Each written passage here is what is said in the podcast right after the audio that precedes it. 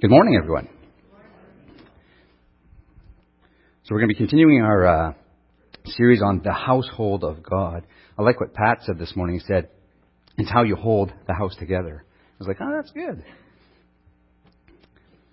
So I don't know if you're aware of this, but we had an election last week, right? And you guys are still smiling, so that's a good sign. You know, I was looking at it, and uh, people are getting, you know, pretty uh, excited about it. So it kind of reminds me of uh, Europe when they're in the soccer season, and the guys are all at each other and stuff like that. So we're, we're getting there. We're getting there. So we're going to be reading from uh, 1 Timothy chapter 2, starting in verse 1. If you have your Bible, you can turn there. If you have a, a phone, you could put it on and put it there as well. 1 Timothy chapter 2. I exhort, therefore, that, first of all, supplications, prayers, intercessions, and giving of thanks be made for all men, for kings, and for all that are in authority, that we may lead a quiet and peaceable life in all godliness and honesty. For this is good and acceptable in the sight of God our Savior, who will have all men to be saved, and to come unto the knowledge of the truth. For there is one God, and one mediator between God and men, the man Christ Jesus, who gave himself a ransom for all, to be testified in due time. Whereunto I am ordained a preacher and an apostle. I speak the truth in Christ and lie not, a teacher of the Gentiles in faith and verity. So, under the inspiration of the Holy Spirit, Paul tells us that the first thing that we need to do is pray. Not the second thing, the first thing that we need to do is prayer. So, what is prayer? As basic as that may sound, right? But with that question, what I want to do is maybe we should look at uh, what prayer is not, also. Right? Many people have this understanding that it's like a genie in a bottle. You know, if you rub it just the right way, you'll get your wishes answered. Prayer is not a formula of uh, certain sentences or actions that you do constantly and repeat in a certain order in order to get access to God. That is not what prayer is either. Prayer is not about mentioning certain key words so that the Almighty will open up his ear. Oh, I heard certain key words over here. Someone wants to be talking to me. The Bible says, But when ye pray, use not vain repetitions as the heathens do for they think that they shall be heard for their much speaking. It also says, When thou prayest, thou shalt not be as the hypocrites are, for they love to pray standing in the synagogues and at the corners of the streets, that they may be seen of men. Verily I say unto you, they have their reward. So think of it this way. If in our private time our prayer with God is lacking or non existent, but yet, when we get into the public sphere, we try to demonstrate our ability to speak to God to those around us. And we do that, and so we lay it on thick in order to try to impress them and make them think more highly of us. Well, then it might be safe to say that we're missing the point. So then, what is prayer? Well, simply put, prayer is just having a communication with God. It's this form of bidirectional communication meaning that it does not only involve speaking, but it most likely involves listening. You know, sometimes I'll be having a conversation with my little guy there, and where you know it's about my turn to say something, and he'll have like three different conversations going on at once, talking about three different things, and I'll be you know trying to get my my two cents in about something, and I'll have to stop him, and I'll be like, know, Micah, you have one mouth and two ears, so you should be doing half the talking and twice as much listening, you know. At which point he's usually rolling his eyes at me. He's like, oh, simple math, you know, kind of stuff. But what I'm trying to do is I'm trying to remind him that uh, conversation is not about uh, just talking, it's about listening. It's actively listening, not just pretending to be listening. It's active. So you're not just trying to get a bunch of words in this allotted amount of time. So it's no wonder that we come across certain problems in relationships or issues in the workplace. They can often be attributed back to a lack of communication between the actual individuals that are involved. You know, sometimes we don't speak when we need to speak, and sometimes we're not listening when we need to be listening. Verse 1 also mentions the word supplication. That just simply means to ask. And part of having a conversation with God our Father includes asking Him for help with things at times. At which point it may be necessary to do a self check and question myself as to why am I asking for this particular thing? What is my motive behind this petition? Is it really a good and a proper reason? Or is it to fulfill a selfish desire? The Bible says, Ye ask, and ye receive not, because ye ask amiss, that you may consume it upon your lusts. And you know, the best way to prevent selfishness in our prayers and in life in general is to put others first.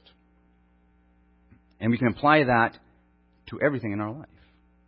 People tend to enjoy life more when they actually put the needs of others before their own.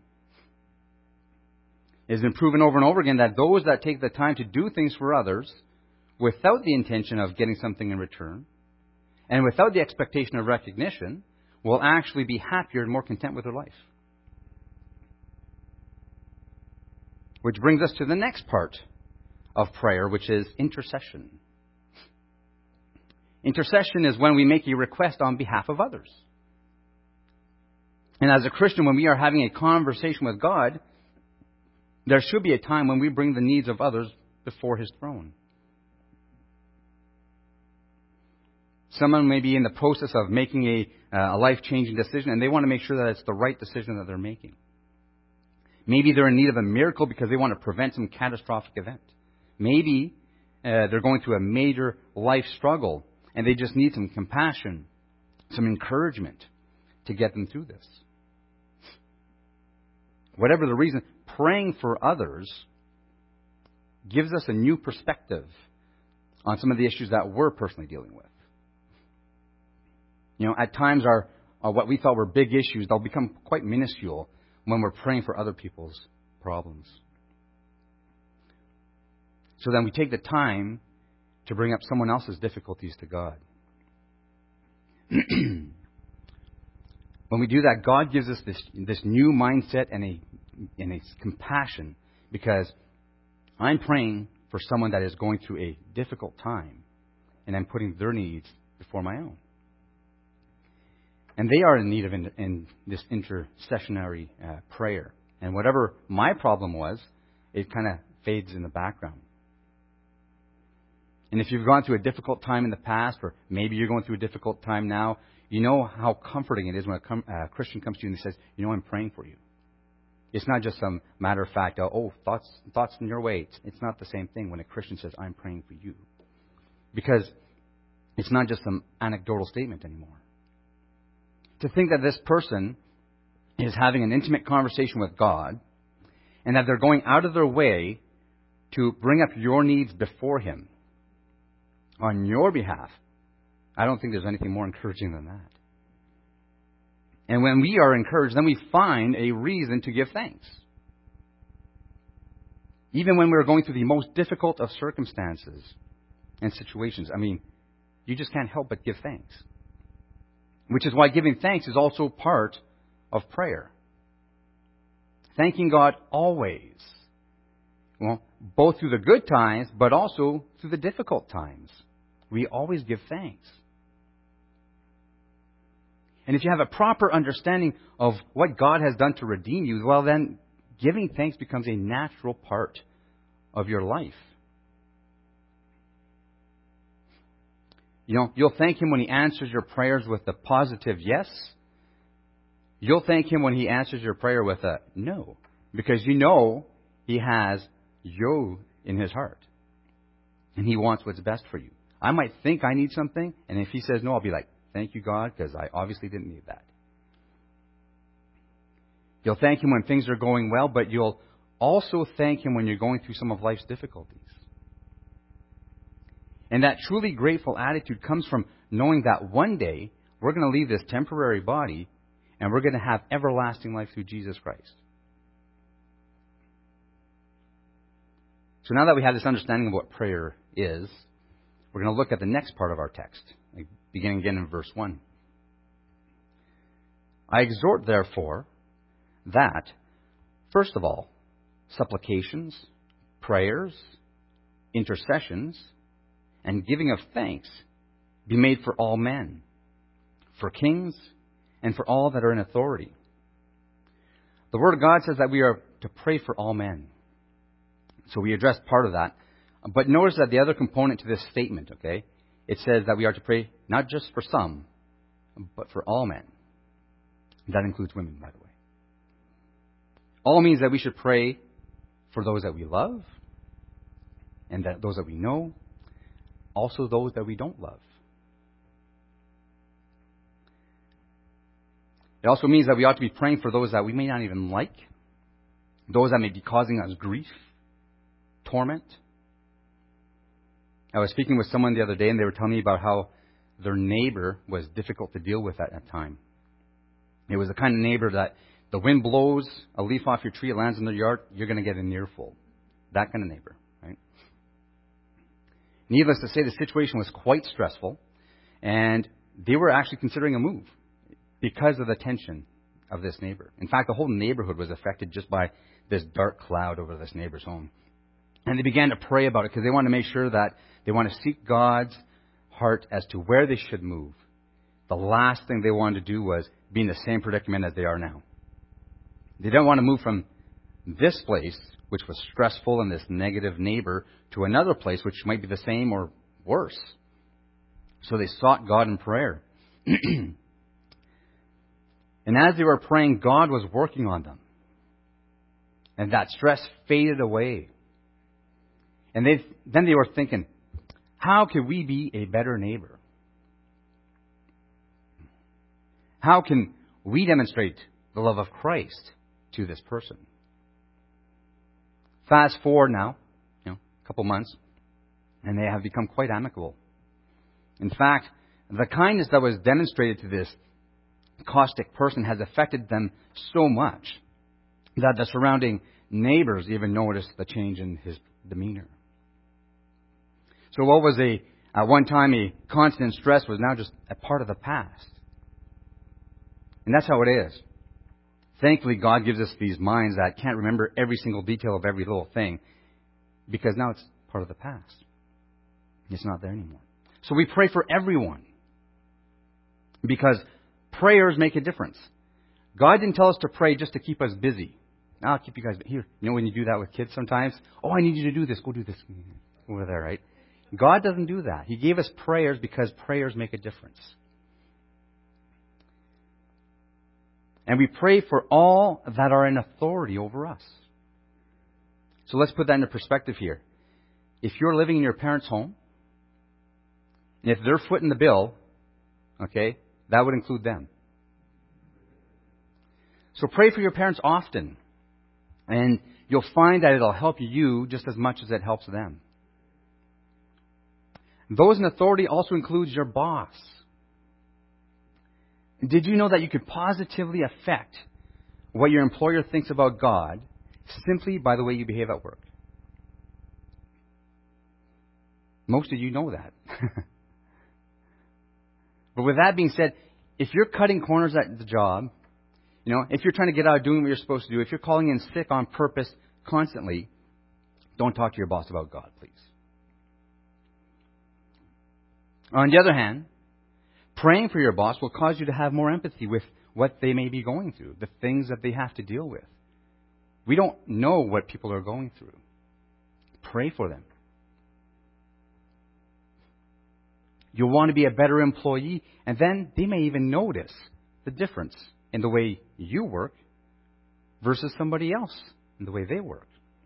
And then God will ultimately be glorified. You know, some of us may want to buckle up for the next part. I'm just warning you, okay? The Word of God says that we are to pray for kings. And whether or not you voted for them, that would include the premiers and our prime minister. Okay? And I probably don't have to tell you how difficult that could be. To pray for someone that constantly calls evil good and good evil. I have this Christian publication that I normally get in the mail. It's from the Christian Jew Foundation. And they had the typical, you know, uh, kinds of write-ups that you would expect to see in, uh, in, in Christian publications. It's like a mini magazine that I get. All of a sudden, about three or four years ago, they stopped coming in. I was sent an email by the publisher. They were saying, we tried to send you, and all of our clients in Canada, it was all sent back. It was considered hate mail at this point. Yeah. So they did a workaround. They put them all in these big envelopes instead, mailed them out to us. So now they don't see what's Christian material, so they still put it through. So I'm thinking, this is not a good sign. As soon as they say anything that's contrary to their thought process, they call it hate speech. Fast forward to last month. A friend of mine from Florida sends me a private letter by mail. In that letter, he had some gospel tracts. So he sends me this letter, and I'm like, call him up. I'm like, yeah, or I emailed him actually. I said, yeah, I didn't get it yet. I'm, I said, did you? When did you send it? He goes, oh yeah, I sent it like three weeks ago. Okay. Finally, he gets it back at his place. It said undeliverable. I'm like, that's weird. I said, did you write Canada? Because you never know, right? So I said, did you write Canada on there? And there's that big yellow sticker at the bottom. So you peel it off. He says, yeah. It even says Canada. The address was perfect. What's the issue? I noticed on the photo that he sent me, the top of the letter had been open. I said, Hey, was that open when you received it? He goes, it was. So what happened is now they're going through my mail. Ooh, he sent him some gospel tracts with a letter. Send it back. So you can imagine I wasn't too pleased that this stuff is going on. Nevertheless, when I came across this passage, this is me drinking from the monkey cup.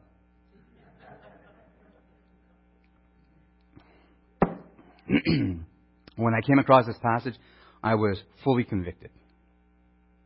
Because I probably prayed for our Prime Minister a handful of times in four years. Who's a monkey now? And you know what? I'll be honest, man. Confession time. It was half hearted.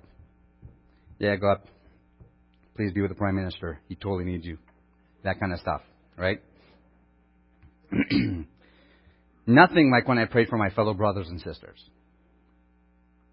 Man, when people are struggling, petition God, God, they need you. When it comes to handsome man, it's like, yeah, He's there. God, we need to get him out. That was the only thing that was in my mind. God was working in my heart. Maybe he's there because he wants me to pray for him. Hmm.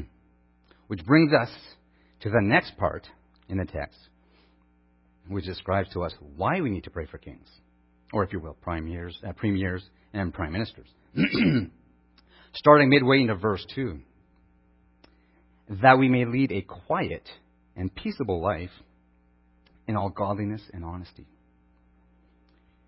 Just again, in order to prevent any possible confusion, this is not peaceable life meaning like I'm chilling on the beach kind of peaceable life. Okay?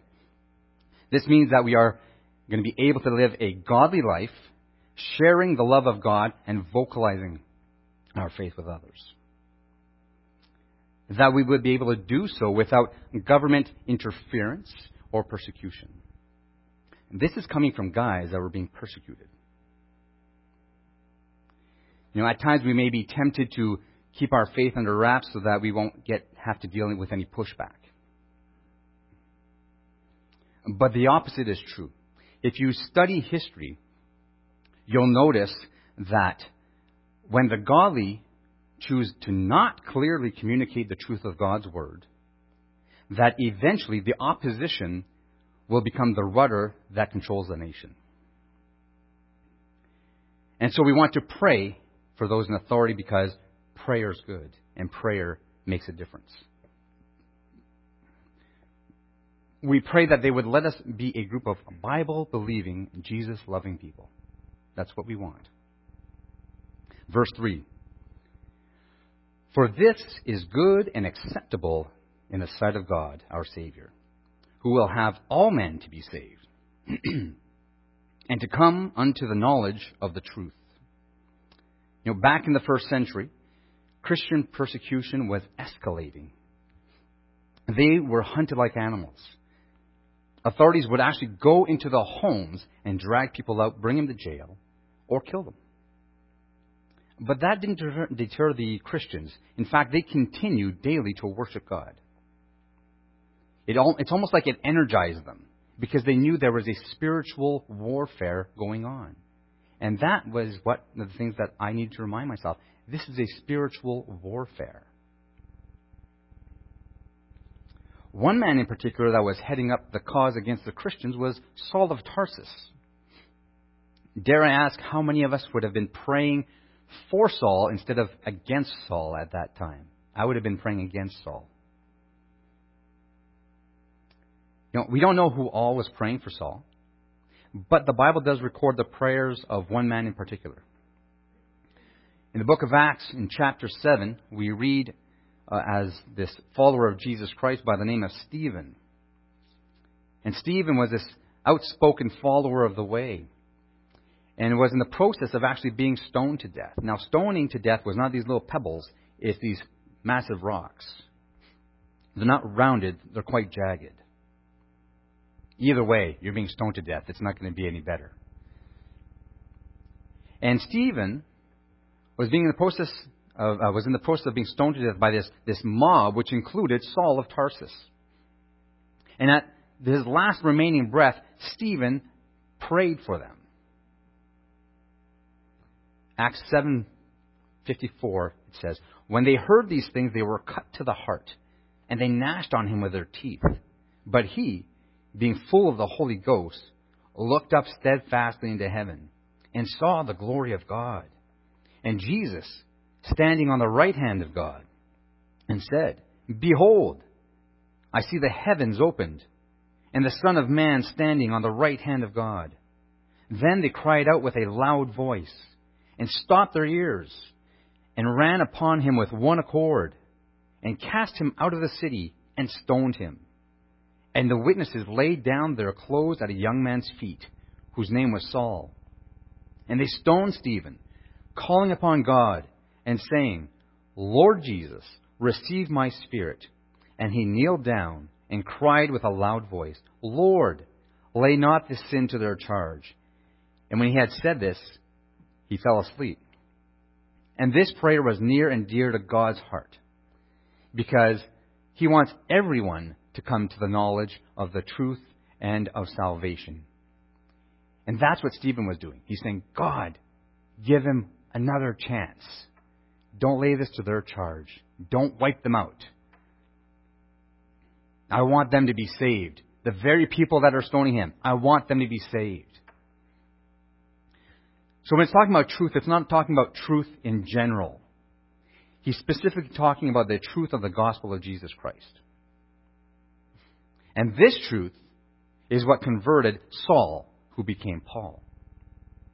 The man that gave his life for Christ, the man that was actually the author of this epistle. And to think, I probably would have never prayed for Saul. And that truth is that no matter how good a person is, or they think they may be, they are still in need of a Savior. Because ultimately, the good deeds will never cleanse the sin that they have. It's in their nature. And sin, no matter how small we may consider it to be, is just evidence that everyone is born with a sinful nature. And the Bible says that we will receive our just wages. It's because a righteous God cannot overlook sin. And the Bible says that the wages of sin is death. But it also says that the gift of God is eternal life through Jesus Christ. Which brings us to verse 5. For there is one God and one mediator between God and men, the man Christ Jesus. So the scripture makes it very clear. I'm not great in math, but I can count to one. The scripture says there is one God. Not a variety of gods so that we can, you know, choose the one that suits our particular needs for this specific day.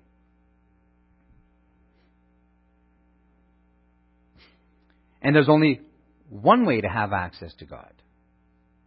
And that access is through Jesus Christ himself.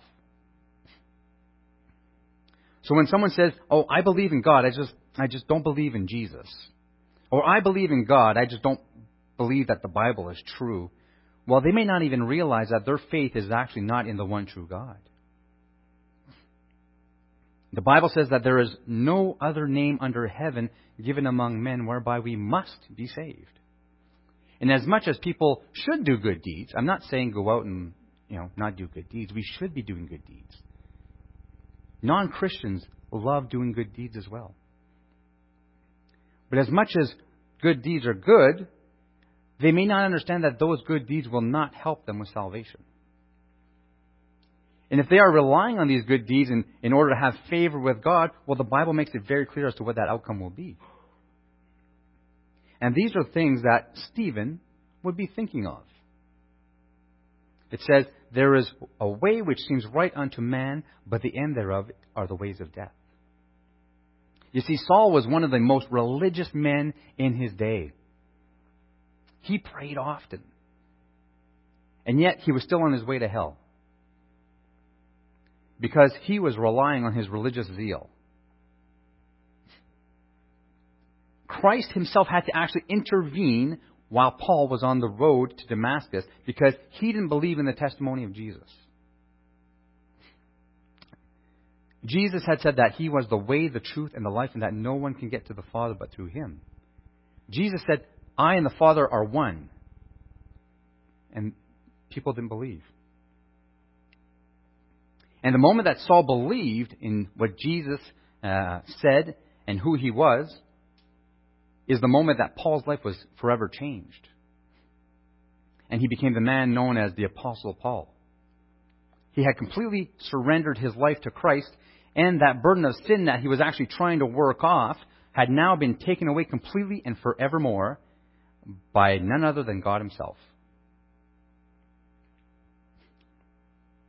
And Paul finally came to the realization that God loved him so much that he had given his only begotten Son for him. That man, Christ Jesus, who had paid for our sin with his own life's blood when he bore it on the cross in our substitutionary death. And Paul was forever changed.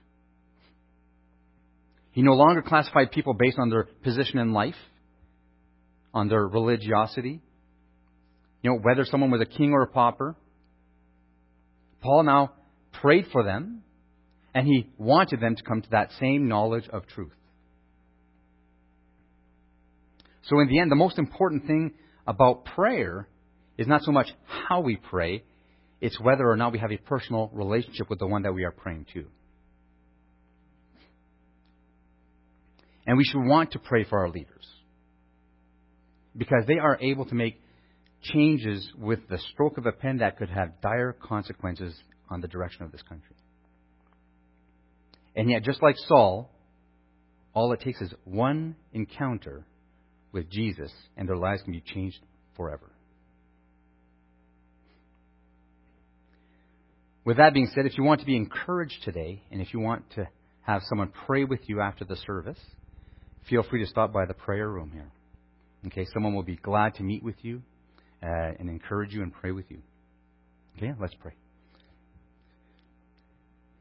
Father, you alone are the King of kings and the Lord of lords. Lord, you raise up kings, you remove them. Lord, we lift up our leaders to you and ask that you would bring about a Damascus type of event in their lives. That it would cause them to surrender their wills to yours. Father, thank you for the opportunity, the privilege that it is to pray for others. And our desire is that you would ultimately come, or that they would ultimately come to the knowledge of the truth and of salvation, and that you would be glorified, and that they would do this through Jesus' name. Amen. Thank you, Lord, for being Lord of all. Please, Lord, be with us all throughout this week and help us to live out the sort of lives that will make you proud. Amen.